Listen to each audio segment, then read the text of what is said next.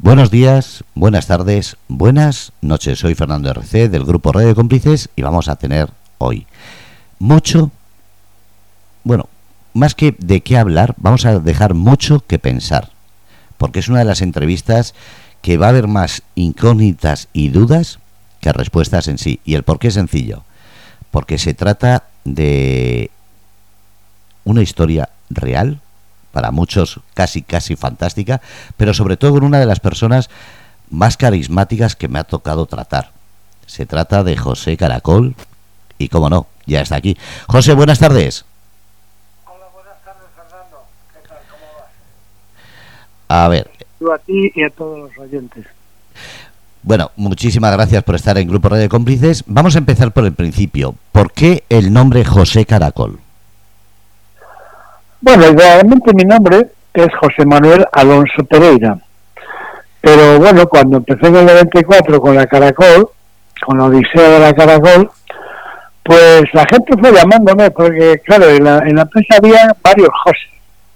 Entonces no, era José, es que José, José Caracol. Entonces la gente, músicos, eh, oficinas y demás gente de, de la industria, lo fueron poniendo así un poco como José Caracol y entonces ya todo el mundo entendía que era que era el jefe o uno de los jefes.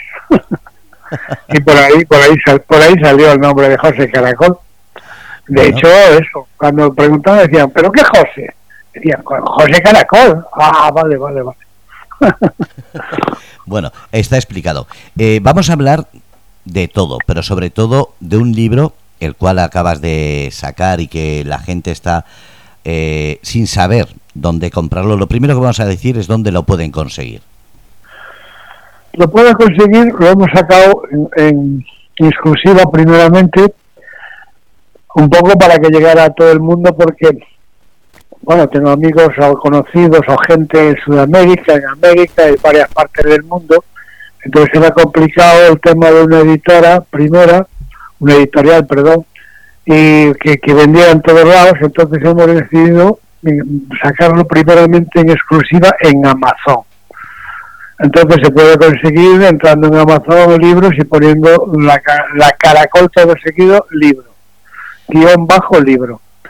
Y te sale, salen los dos, sale en papel y sale también en, en, EPUB, o sea, Kindle que le llaman ellos, EPUB, que, que es electrónico, y es muchísimo más barato, tiene mejor definición y una de las cosas que tiene es que mm, es en color y también tiene un, mosaico de, de, de, montones de fotos de la caracol que con una lupa se pueden ampliar y, ver, ver, lo que montones de fotos de la caracol, o sea, un collage. Y bueno, y si, no, y si no el libro también, en papel. Habrá gente que pues sean de generaciones que no han conocido el mundo de la caracol. ¿Qué le dirías eh, que pueden encontrar eh, en el libro, ah, eh, sin entrar mucho, porque si no nos quedamos sin preguntas? Claro. Bueno, pues en el libro mm, voy a contar así un poco la introducción. todo el mundo conoce la sala caracol por muchísimos motivos, sobre todo por, por bueno, por la, por la con la cultura que se hizo ahí, por todo tipo de culturas sin cortapisas, solo calidad, y un poco por, eh, por, eh, por, por las, guerras que hemos tenido desencarnizadas por los intolerantes de lo plural. Entonces, eh, pero se conocen como leyendas, alguien, de hecho a mí ha habido personas así estando en la sala que estaban contando una historia, no sabían quién era yo, y que contaba algún periodista o alguien contaba una anécdota de la caracol de algo muy determinado y yo le decía, oye, mira, es que ese que está diciendo soy yo. y, y, no fue así ni parecido. Entonces, nadie conoce la historia, conocen leyendas urbanas, conocen montones de artistas que han trabajado, pero realmente nadie, mmm, como yo, porque ¿Sabes qué pasa? Que ha habido mucha gente que ha estado 10 años, otros 5 años, otro tal, pero yo soy el único. Primero, que nació en mi cabeza la idea, se podía llamar la caracola, se podía llamar de otra manera, pero nació en mi cabeza y yo fui el, el propulsor y bueno, después me reuní con un grupo de Quijotes y nos unimos y, montamos una sala. ¿Salió la cara? ¿Por qué la caracol? Pues porque después de buscar por todo Madrid de sitios así tan grandotes, pues encontramos mm, que, había un tablado, un tablado flamenco, mm, así un poco subgéneres, en una nave y, bueno, y, por, por, por circunstancias lo estaban traspasando, entonces lo hablamos, miramos y, nos valía, nos valía lo que era la nave. Y nos metimos a ella, tiramos todo abajo, quedaron cuatro paredes, y, hicimos un auditorio y montamos un auditorio que, le pusimos la caracol provisional al principio, tratando de cambiarlo, pero esto que lo dejas provisional, mañana, otro día, al final se quedó. Y claro, ya con la gente que había pasado, pues era un poco volver atrás y tal. Entonces, la Caracol, pues eso, por eso, porque vino de atrás, se llamaba Sala Caracol, eh, lo pusimos provisional, lo fuimos dejando con la idea de cambiarlo y se quedó y al final se quedó. porque aparte, eh, como, como caracol es un montón de cosas, desde la espiral del universo a un molusco, a un... Bueno, si ves, si ves los significados que pueden ser la caracol son infinitos. Entonces lo dejamos un poco ahí. En el libro tienes eh, la introducción del Gran Wyoming. ¿Qué ha significado el Gran Wyoming en la caracol? Eh, Chechu, el Gran, el gran, el gran Wyoming, eh, yo lo conozco desde el 97, cuando hicieron la primera vez eh, uno de los programas de televisión de fin de año de Caiga quien caiga, creo que en el 97, pues se rodó la Caracol, ahí lo conocimos, nos conocimos todos, tal, y después ha actuado un montón de veces, ha actuado con Raimundo Amador, ha actuado con un montón de gente, con Urichaga, actuado con pues, varias gente estaba enamorado de la sala por el sonido y por todo, por y bueno, y hablando así un poco, decidimos que iba a escribir la, auténtica y verdadera historia de la sala Caracol con pelos y señales. Eh, le mandé, le mandamos así en bruto todavía cuando empezábamos a tal y le gustó mucho la, la historia porque no sé, bueno, ya, ya se ve, después en el, eh, en, el, en el prólogo de él que él inicialmente hizo una cosa parecida a mí, lo al extranjero, concretamente a, a, a Holanda, y después él volvió y montó el café del mercado. Pero bueno, no fue tan persistente como nosotros, y después de, varias aventuras, tierras y demás, decidió dejarlo cerrarlo y dedicarlo a otra cosa. Entonces me gustó la historia y él se prestó mm, a, escribir el prólogo. Si nos pareció bien que le escribiera el prólogo y dijimos encantado. Que mejor que tú que has tenido una sala y que sabes un poco del tema. Y libremente escribió el prólogo él como quiso y lo que quiso. Sin ningún tipo de cortapisos ni, ni, ni, directrices. Vamos a ir saltando de eh, algunos eh, temas a otros. Ya hemos empezado por el prólogo del Gran Wyoming. Ahora vamos a ir a ese momento en el que de repente eh, tienes esa lucha constante contra el poder, digamos, político que iba contra Natura, cerrando, multando y haciendo de todo. En el libro lo explicas muy bien, pero ¿qué, le dirías a la gente para que se dé cuenta de que la historia que cuentas no es solamente la historia musical, sino la historia en sí de todo lo sucedido?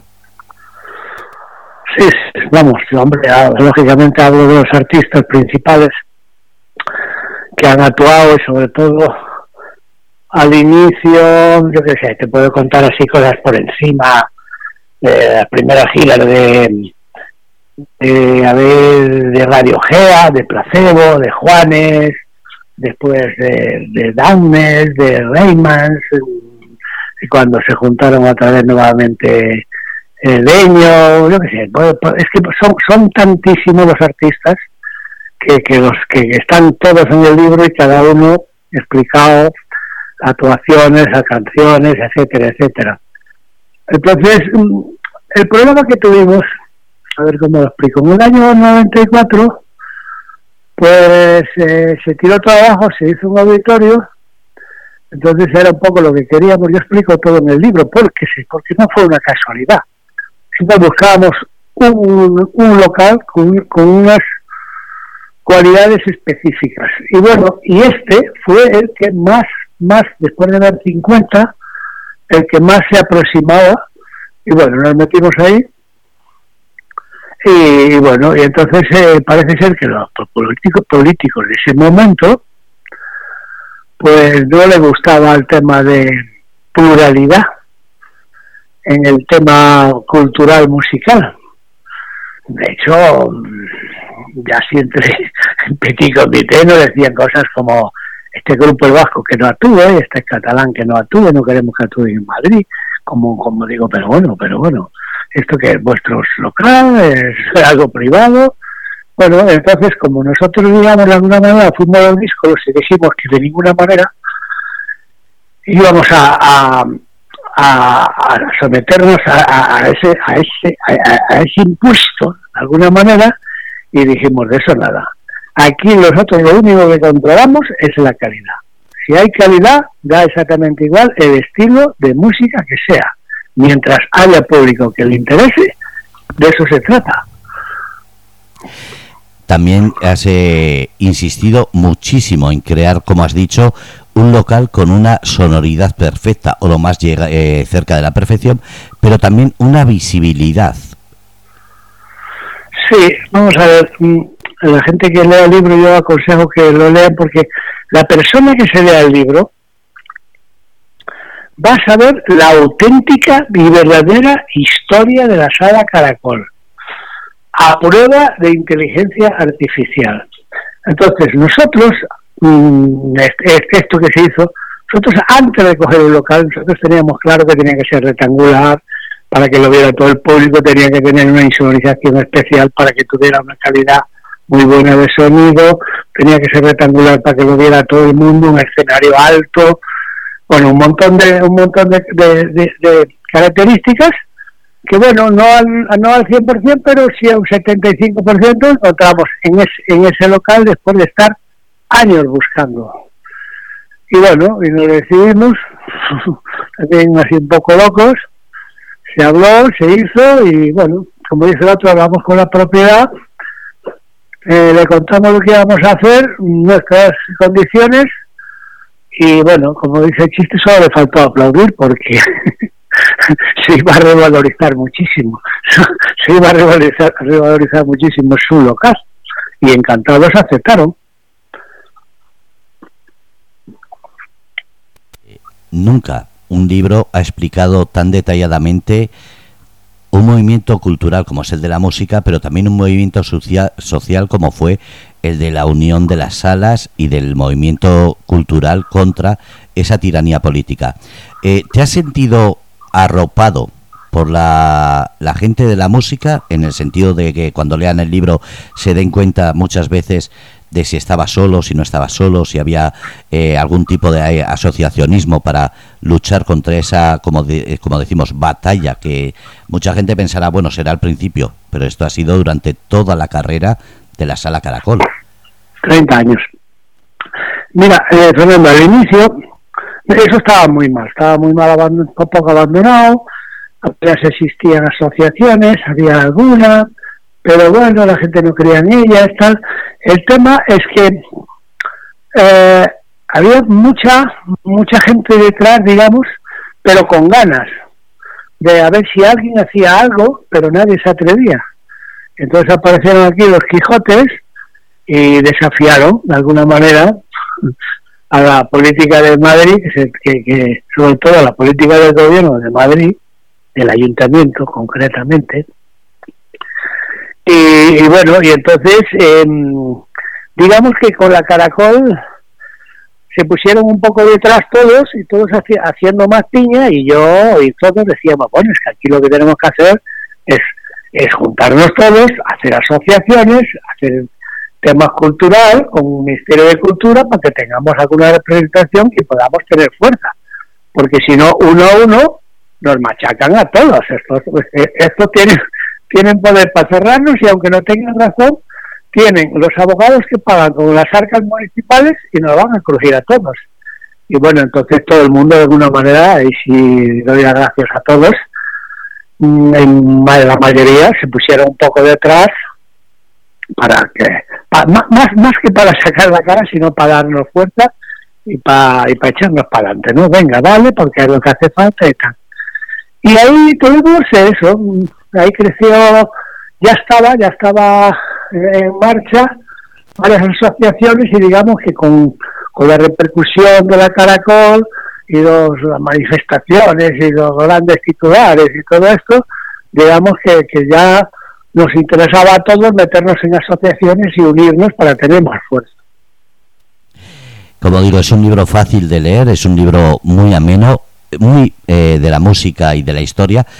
Eh, ¿Cómo recuerdas ese inicio? Porque ahora, 30 años después, después de todas las batallas, habrá gente que diga, ¿todavía tiene ganas de batalla y de seguir o ya ha quedado cansado de tanto batallar? No, para nada. Yo soy como el otro, incombustible. No, mira, eh, lo que pasa es que mm, la idea mía siempre fue un proyecto mucho más amplio. Y la Caracol fue un poco para demostrarme a mí mismo o a nosotros o a la gente o a todo el mundo de que se podía hacer, de que era posible hacerlo y que había una calidad superior y que podíamos avanzar. Entonces se hizo en el 90 y algo y llegó al 2022 y ya bueno las las instalaciones se quedaron un poco obsoletas había que hacer otro otras gran obras como la que se hizo y bueno no llegamos a un acuerdo y bueno tampoco los pagos etcétera etcétera y, decidimos dejar dejar e, e, ese, espacio pero el proyecto es mucho más grande y el proyecto es eh, a nivel nacional. Yo lo explico en el libro, es que de verdad no es un tema de aquello de, de mi libro, tipo, tipo Paco Umbral o tal. No, no, es que esto no es un tema para leerse un libro, una historia o tal. Eso es para leerse la realidad de la cultura y de la música en este país desde el año 94 al 2022.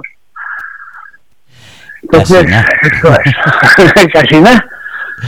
Has conocido todo tipo de artistas, desde el que empezaba y ha triunfado llegando a lo más alto, hasta el que parecía que iba a triunfar y no se le ha vuelto a escuchar. ¿Cómo es para una persona que lleva una sala ver todo tipo de artistas, todo tipo de, de, tribus? Porque al final no era solamente un tipo de música, sino que has eh, luchado con todos. ¿Cómo es eso a la hora, y me refiero técnicamente, porque claro, mucha gente pensará que el sonido era pensado solamente en un tipo musical, pero es que has llevado de todo, trap, rap, rock. Sí, no, eh, vamos a ver, el, la calidad del sonido era en general. Como dice el otro, si suenas muy bien, aquí suenas genial, y si suenas muy mal, aquí suenas fatal. era uno de los lemas ¿no? del sonido. No, eh, bueno, el tema era mm, que nosotros no, no elegíamos, elegía el público de alguna manera. Nosotros nos proponíamos artistas, escuchábamos la calidad, pasaba por, por unos por, por, uno, por unos tamices, veíamos que había calidad, veíamos que había público que lo seguía y bueno, y lo hacíamos. Y el, porque no significaba que, que, toda la música que, que sonaba te gustara. A mí, yo es que soy de los de, ¿te gusta la música? Digo, si tiene calidad, sí, me da igual el palo que sea, ¿no? En ese sentido, a eso me refería. Pero ¿por qué luchaste tanto por esa eh, sonoridad? Eh, habías visto que en otras salas no estaba bien y después también esa, eh, digamos, cabezonería de que el sonido fuese perfecto, de que la visibilidad del concierto fuese perfecto. ¿Por qué? Porque igual ahí entendemos... No, porque eran condiciones eh, para, para, para, de inicio para hacer una sala en serio y para que sonara. O sea, la acústica tenía que ser perfecta. Yo a través de esta idea me surgió, bueno, en el libro lo pone todo, es que hay que leerlo porque si no, fue eh, cuando tenía 16 años a un concierto, el primer concierto heavy de la historia, de Deep Purple en, en Amsterdam, en la sala Paradiso, que si se lee es muy divertido, porque bueno, todo el libro es divertido y es interesante y hay un montón de historias reales todas. Bueno, pues cuando fue a la, a la Paradiso, que era una una iglesia prerrománica que estaba abandonada, hicieron un centro cultural y una sala de conciertos, yo cuando escuché el sonido, dije, este es el sonido que quiero yo. Esto es sonido, esto es acústica. Y bueno, a raíz de ahí empezó la historia y, ahí me embrujé con esa sala, con ese concierto, y yo desde siempre quise hacer una sala en Madrid porque claro, no una sala así, a lo mejor eh, yo que sé, en Guadalajara, pues no, no, no, tendría la repercusión, pero tendría que ser en la capital. Y barajé Madrid, Barcelona y nos decidimos por Madrid. Hay en el libro 50.000 anécdotas, anécdotas, historias. Y aventuras. sí, y sobre todo aventuras. Eh, vamos a dejar de hablar del libro y vamos a pasar, porque ya llevamos 20 minutos, no quiero cansarte y quiero que la gente eh, lea el libro. Eh, vamos a ese proyecto que, como has dicho, empezó en la Caracol, pero es tan inmenso, tan grande, que tiene continuidad. ¿Qué es lo que tienes pensado hacer o estás en trámite de hacer? A ver, yo invito a todo el mundo a que se vea el libro y sobre todo en el prólogo explico de una manera generalizada el proyecto, porque el proyecto no era solo una sala. El, primero que se hizo fue de esa manera, esa sala, eh, para la gente era muy especial, un sonido tal, para mí, que soy desde adentro, no era tanto, pero bueno, me demostré a mí mismo que se podía hacer. Entonces, el, el proyecto es tan inmenso que es a nivel nacional para ayudar a los músicos y a los talentos que hay en este país a ocuparlos y que no tengan que, que hacer lo que no lo que no quieren para la, música y que abusen de ellos y que, se desperdicien y que abandonen y tal y cual. Entonces tengo un proyecto y el próximo paso que estoy tratando de hacer, que ya estoy viendo así algunos espacios y tal, pasa que es un proyecto de mucho dinero, ¿vale? Y yo tengo la idea y me voy a dedicar a hacerlo, pero no tengo suficientemente dinero como para hacer esto. Entonces es a nivel nacional y lo primero que tratando de buscar es un centro, o sea, un local grande, y lo que me gustaría hacerlo, porque esta fue, digamos, la prueba de ensayo, la caracol, quería hacer otra caracol, pero ya no prueba de ensayo, sino la de, si aquella tenía un sonido muy bueno para la gente, esta sería bestial. y si fuera todo multiplicado por 10, ¿no? Una sala para y, como y oficinas eh, etcétera etcétera como mm, centro y base para el proyecto a nivel nacional. Eso es lo que estoy tratando de hacer ahora. Y estoy tratando de, de buscar mm, yo que sé medios. Tienen que ser cosas pues que es muy es muy grande el proyecto vale es muy grande. Y aquí entraría pues subvenciones yo que sé aportaciones mecenas todo lo que socios. socios, pues, por supuesto. Entonces, eh, eso es un poco el tema. Estoy, tratando de hacer la caracol del futuro del año 2050 mínimo ahora.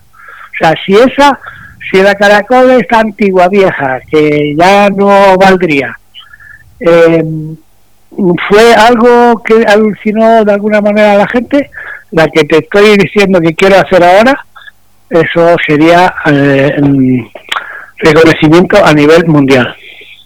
Y sin mucha historia, pero pero date cuenta que en 30 años, cuando haces una cosa de estas, Fernando, pues te lanzas un poco así a lo quijotesco y tal, pero claro, estás ahí, lo estás viendo a diario, pasas por todas y aprendes muchísimo, muchísimo, muchísimo, que lógicamente en la siguiente ya lo tendrías superado y lo harías muchísimo mejor pero necesitamos esa base principal y en Madrid tiene que ser por ser la capital y animo a, yo qué sé, a todo el mundo, a todas las eh, fundaciones, a todos los mecenas, a todos los eh, subvenciones, eh, tanto a nivel nacional como regional, como europeo, a todos que puedan ayudar y puedan arrimar un poco el hombro, porque yo hablo ya, no hablo de, aparte de, buscar genios, que tenemos un país lleno de ellos, desaprovechados y trabajando de albañiles y de peones,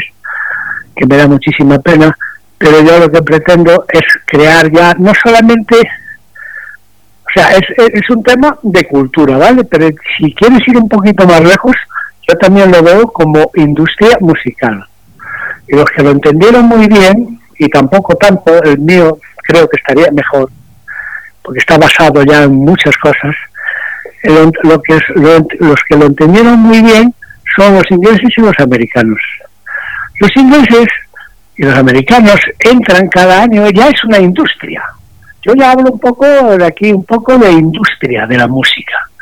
Y crear de España una industria de la música que siempre fue la de la pandereta y la de, parece, de los tontitos, de que no hay calidad. Y aquí hay muchísimo talento, solo que falta guiarlos, dirigirlos y ayudarles. Entonces, eh, ya hablo a nivel político, si quieres. Creemos la industria de la música en este país a un nivel muy alto y que seamos un escaparate para todo el mundo y muchos se fijarán en nosotros para copiarnos. El proyecto suena muy bien, la idea es muy buena, pero vamos a, a este proyecto y a la vez vamos al libro. En, en el libro, cuando comienzas la sala Caracol, eh, piensas en una sala con un sonido espectacular, con una visión del escenario espectacular, pero ¿en algún momento te pensaste lo que sí está pensado para este proyecto en el futuro, que sea una sala de música, pero también una sala de todo tipo de convivencias musicales y me refiero a eh, platos de televisión, grabación de directos, etcétera, que es lo que hacías en la sala Caracol, pero en esta nueva parece como que ya estás enfocado a que la música no sea solamente un hobby, sino, como dices, que el músico tenga esa credibilidad esa vida digna como músico y sobre todo que sea reconocido el músico como tal. Y que no lo exploten, y que no lo exploten. A eso me refiero. Entonces, en este sentido, eh, el aprendizaje de la caracol ayuda a esos puntos que, que no son, eh, como se suele decir, líneas rojas, que no son eh, móviles, que son inamovibles por como, como tienes ideado este proyecto. Bueno, vamos a ver. Eh, como, como dije antes, en la Caracol lo hicimos un poco con, con mucha ilusión, con muchas ganas, como muy encendidos. Nos costó muchísimo y lo hicimos. Mm, y como dice el otro, sobre la marcha fuimos rectificando, haciendo todo lo que podemos. Ahora, ahora, después de 30 años, te aseguro, Fernando, que, sabré, que sé hacerlo mejor que nadie porque cuando te equivocas 100 veces, alguna aprendes, ¿no? Y 30 años dan para mucho. Entonces yo lo que pretendo es eso, de hacer una sala gigante, bueno, gigante, una sala grande, más grande que la Caracol, que un aforo de 500 personas, pues te diría que fuera casi el doble, ¿no? Para hacer todo tipo de de eventos que, que, tengan que ver con la, con la música y con la cultura porque en la Caracol hacíamos eh, todo tipo de, eventos, tanto culturales como lúdicos, como musicales. Bueno, pues esto sería la Caracol multiplicada por 100 en todos los aspectos. No podemos dar muchos detalles porque si no, eh, lo de siempre se puede copiar. Pero para que se entienda, en el libro, lo volvemos a decir, la gente que lo lea va a saber el proyecto que empezaste, porque empezaste una sala de música, se convirtió en plató de televisión, se convirtió en, en sala de fiestas privadas, eh, por ejemplo, por contar una anécdota. Eh, ¿Qué tipo de fiestas has creado? Porque en el libro está bien explicado, pero para que le ponerle los dientes largos a la gente. No sé, es que eh, son, son muchas, ¿vale? Son 30 años que no, mi cabeza no da para tanto, pero puedo decir cosas como, o sea, algunas sí que recuerdo como uh, Premios Goya, la fiesta de los Goya, cuando los lunes al sol, pues estaba la sala llena de estrellas, entre ellas todos los que ganaron, ¿no? Eh, lo que sé, a ver, ¿qué más te puedo decir? De, de televisiones, de, de gente muy famosa, Mm, eventos de todo tipo. Es que no, Vamos a ver, teníamos el tema de que, es cultura, eh, es importante, le interesa a la gente, tenemos el espacio, lo hacemos. Y después también una faceta solidaria que en este nuevo proyecto me imagino que también estará ahí. Siempre fue una de las, una de las insignias banderas que, estuvo siempre en nuestra cabeza fue el tema solidario. De hecho, la Caracol, y lo pueden contar todas las asociaciones, que hay muchísimas, creo, creo, me debería jurarlo, que es la sala de Madrid de que más eventos solidarios se han hecho. Nosotros, yo, eso lo hice yo, tenía un tema, un, lema que era de eh, yo apoyo todas las causas benéficas. Entonces la Caracol hicimos hizo un, programa que era de a todas las asociaciones benéficas que quieran hacer aquí su evento para recaudar lo que pueda, eh, la Caracol no cobra eh, eh, alquiler de sala, solamente va, va, a cobrar los gastos mínimos, que eran los técnicos, los gastos mínimos de un concierto, la gente que trabaja. Y no cobramos nada de sala ni nada más. Y eso nosotros, para mí, siempre fue como yo apoyo todas las causas benéficas, y la Caracol apoya todas las causas benéficas y, dona lo que no le cobramos de sala ni, de gasto ninguno, a no ser que sean los gastos mínimos de personal, eso lo donamos a esa causa concreta de, de, de, beneficencia. Como digo, eh, una lucha por la cultura, una lucha por la solidaridad. José, ¿Qué le dirías a la gente que nos escucha, que, esté pensando dónde puede coger el libro en Amazon? Eh, ¿Qué le dirías para que no solamente lean el libro, sino se conciencien que esto es la historia real, la historia jamás contada y sobre todo contada directamente de la persona más indicada, José Caracol? Pues le diría que es la real, ¿verdad? Total, todos los datos, solamente, solamente porque claro, ahora digamos que de alguna manera es más fácil encontrar hemerotecas por internet y tal, pero la que más nos ha costado ha sido los años 90, porque todavía internet no, no estaba y eran periódicos y radios y así, y encontrar los datos nos costó muchísimo.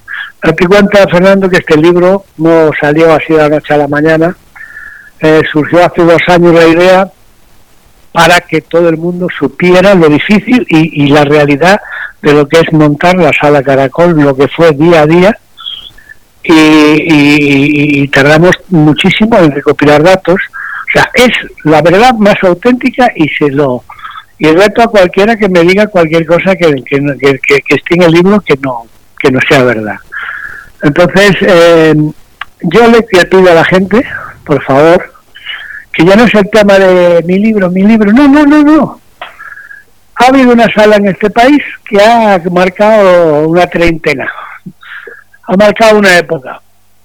Por favor, eh, es como, mm, Fernando, tú, yo sé que tú la has leído, tú antes tenías una idea de la sala Caracol y ahora después de leerla a que lo tienes mucho más claro y sabes lo que ha pasado.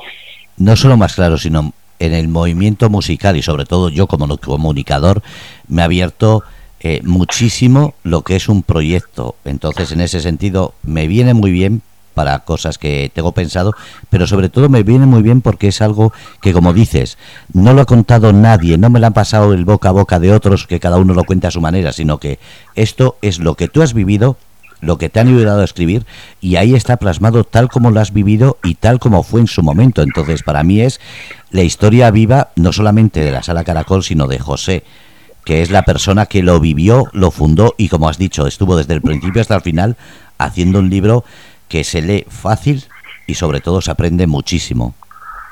Por supuesto, pero además, además de eso, Fernando, tú seguramente que eres del mundo de la comunicación y de la cultura y tal, tenías una idea antes de la Caracol, ¿no? Sí, que era famosa, que tal, pero no tenías ni idea de lo difícil y las trabas que nos han puesto para llegar ahí, porque llegó un momento, mira, yo estuve por tirar, estuvimos por tirar la toalla más de 10 veces, Pero era un tema esto de que es que yo no lo voy a hacer por estos por estos sinvergüenzas dirigentes. Lo voy a hacer porque lo merece este país y la cultura de este país. Y, lo hicimos por eso, porque a veces como diciendo, bueno, como diciendo, de perdidos al río, que vamos para adelante. Y estuvimos, bueno, vamos, con el agua al cuello dos mil veces. Yo le, pediría a la gente que, aparte de lo que acaba de decir tú, el libro está muy bien escrito, es muy ameno, eh, se lee rápido, eh, que lo lea, que lo lea, va a aprender un montón de cosas y va a saber la auténtica historia de la caracol para que cuando alguien le diga algo dice la conozco de pe a pa, como tú por ejemplo ahora. Porque el problema es que nadie conocía la surgió el tema del libro porque cuando fue el tema de la, de la pandemia pues no sabíamos qué hacer para ayudar a los músicos estos porque vale de cada 100 famosos hay hay 8 o 10 los otros viven de sus conciertitos y buscándose la vida y tal entonces esos eran los que nos preocupaban a nosotros, que estaban tirados trabajando de albañiles y vendiendo refrescos de la playa. Y entonces queríamos hacer algo, hice una carta de apoyo a la música, para animar a la gente y tal, como diciendo esto se acabará y tal. Y, nada, y tuvo muchísima repercusión y nos llamaba a todo el mundo que nosotros como Caracol debíamos tomar la iniciativa de hacer un, de hacer una plataforma o algo para ayudar a la música, que todo el mundo tal y poder ayudar a los músicos, sobre todo los que estaban tirados y tal. Empezamos por el tema de mascarillas, tal, tal, aquello, pero claro, de repente se cambiaron y ya no era, ya no, ya no tenía sentido. Después si queríamos hacer una plataforma, no pudo ser por tal. Después íbamos a hacer eh, un festival, pero tampoco porque después vino el Omicron, lo mató otra vez y no sabíamos lo que hacer, o sea, fueron un montón de, ideas y la última que surgió, la última, ¿no? Una de ellas, con un amigo periodista tomando una caña ahí en Madrid, pues me dijo, oye, mira, si tú qué harías? Y me dice, ¿sabes lo que haría yo? Que yo soy periodista y llevo yendo mil veces a la sala Caracol y no sé cuál es la historia de la sala Caracol de verdad. Escribiría la historia de la sala Caracol. Digo, pero es que esto no va a dar para, para ayudar a los músicos. Y tal. Dice, no, pero te va a valer como altavoz para que se entere todo el mundo y a lo mejor nunca se sabe. Y primero la gente va a saber cuál es la verdadera historia. Que la gente no tiene ni idea, ¿eh? Tú tampoco lo tenías cuando lo, leíste. Pensabas que era la clásica, que era, que era la, la sala, como puede ser otra, pero es que tampoco eh, nadie se podía imaginar ya te digo, como dice el otro, yo a veces decía, estamos vivos porque Dios es grande. y porque, porque nos ayuda, porque es que todos van a por nosotros, sobre todo los, los que utilizan nuestros dineros. Es algo que pues, está ah. en el libro muy bien explicado, que, como digo, hay un proyecto tremendo, también explicado muy bien en el libro, que la gente lo lea, que la gente se haga cargo. Y como seguiremos aquí en Grupo Radio Cómplices hablando contigo y hablando de todo esto, espero que la gente, si tiene alguna duda o si tiene alguna cuestión, a partir de septiembre, que volveremos otra vez con la nueva temporada, que, como, como siempre se dice, que esto no es el futuro, eh, no es el fin, sino es el principio de algo muy grande. Claro que sí. Yo invito a todo el mundo y que se vea en el libro que al final del libro también hay un email que bueno que, que, la historia de la sala Caracol eh, que si quieren alguna duda tienen algo estamos encantados de responderlo incluso a quien, pues, quiera ayudar. Porque este es un tema de todos vale aquí no es un tema de hombre si aparece alguien así gigante y dice yo lo financio todo como nosotros nos tiramos a sus pies. Pero yo creo que esto para que sea un proyecto general tiene que participar todo el mundo. Unos más, otros menos, pero aquí no, no sobra nadie. Para, como pone el libro, para un proyecto tan grande, ningún esfuerzo es pequeño. Pues como se suele decir, piedra a piedra se construyen castillos o se hacen caminos.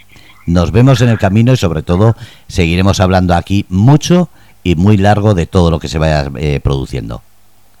Muchísimas gracias Fernando y animo a todo el mundo a que de verdad se vea, se va a sorprender, ¿eh? O sea, y tú fuiste el primero. El que se vea la historia verdadera de la Sala Caracol se va a sorprender. No se espera lo que realmente fue. Así Pero es. así es un poco la vida. Así es.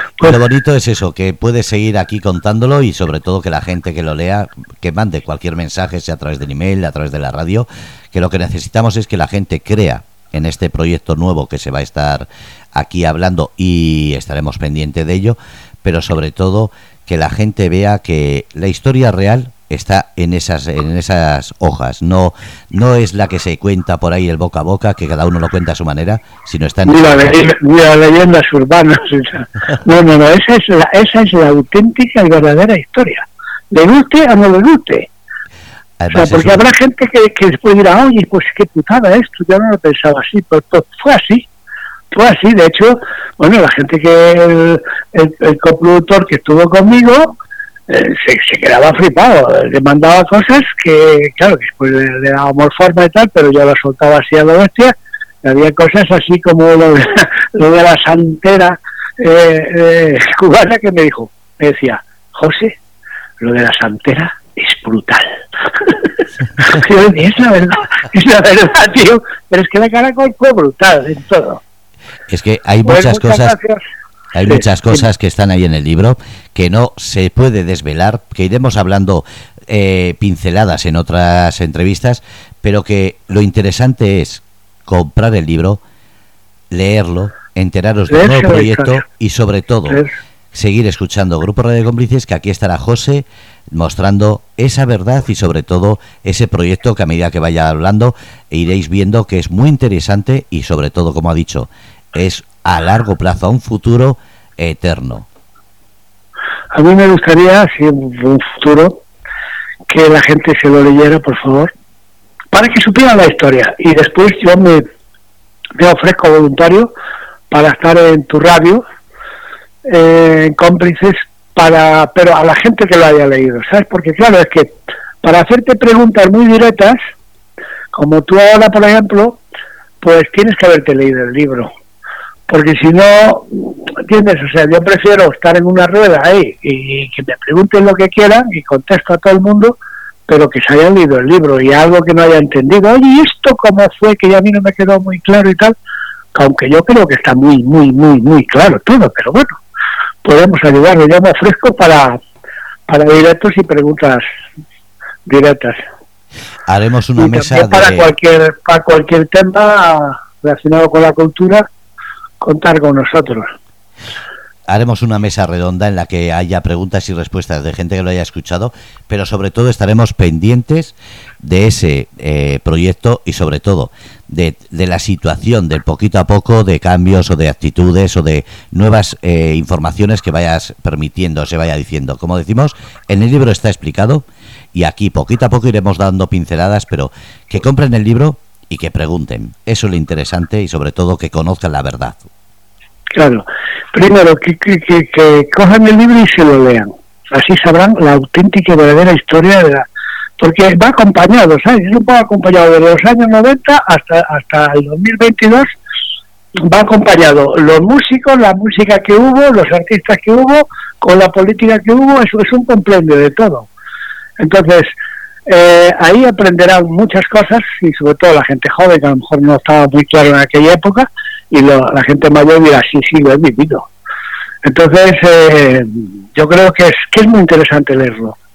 ¿Para qué? Para entender el, el proyecto de futuro, que es eso multiplicado por 100 pero ya, como dice el otro, hemos aprendido tanto que lo tenemos clarísimo. Solo nos falta. Y este libro lo hemos lanzado como altavoz, a ver si llega gente comprensible, inteligente y que quiera que este país crezca. Y sobre todo la industria de la música, que, que, que todavía poco más seguimos con la pandereta, poco más. Y me da mucha triste y me da mucha tristeza porque en este país hay talento para aburrir.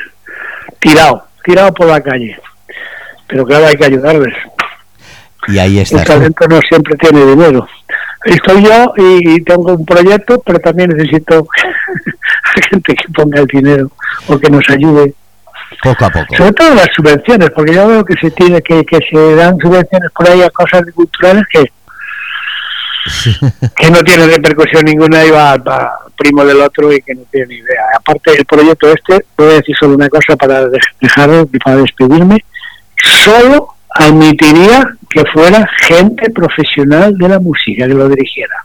O sea, olvidémonos de políticos metidos en el medio ni el primo de. No, entonces no sería este, no sería mi proyecto. Ya sería una chorrada. José, lo dicho, muchísimas gracias por estar en Grupo de Cómplices, por mostrar unas pinceladas del libro, pero sobre todo por estar aquí contando esa trayectoria y ese futuro tan bueno y prometedor que se espera para el mundo de la música. Muchas gracias y, animo y, un poco desafío a, los oyentes de que se lo lean, por favor, que se lo lean, que tendrán preguntas para después. Y estaré encantado de contestarlas todas, pero ya con base. Muchas gracias y un abrazo y besos a todo el mundo. Gracias, José. Un abrazo. Chao, cuídate. Bueno, pues habéis escuchado el programa Entre Líneas, programa cultural. Hoy, el libro La Caracol, la historia real, la historia contada por José Caracol. Gracias a todos desde Grupo Radio Cómplices.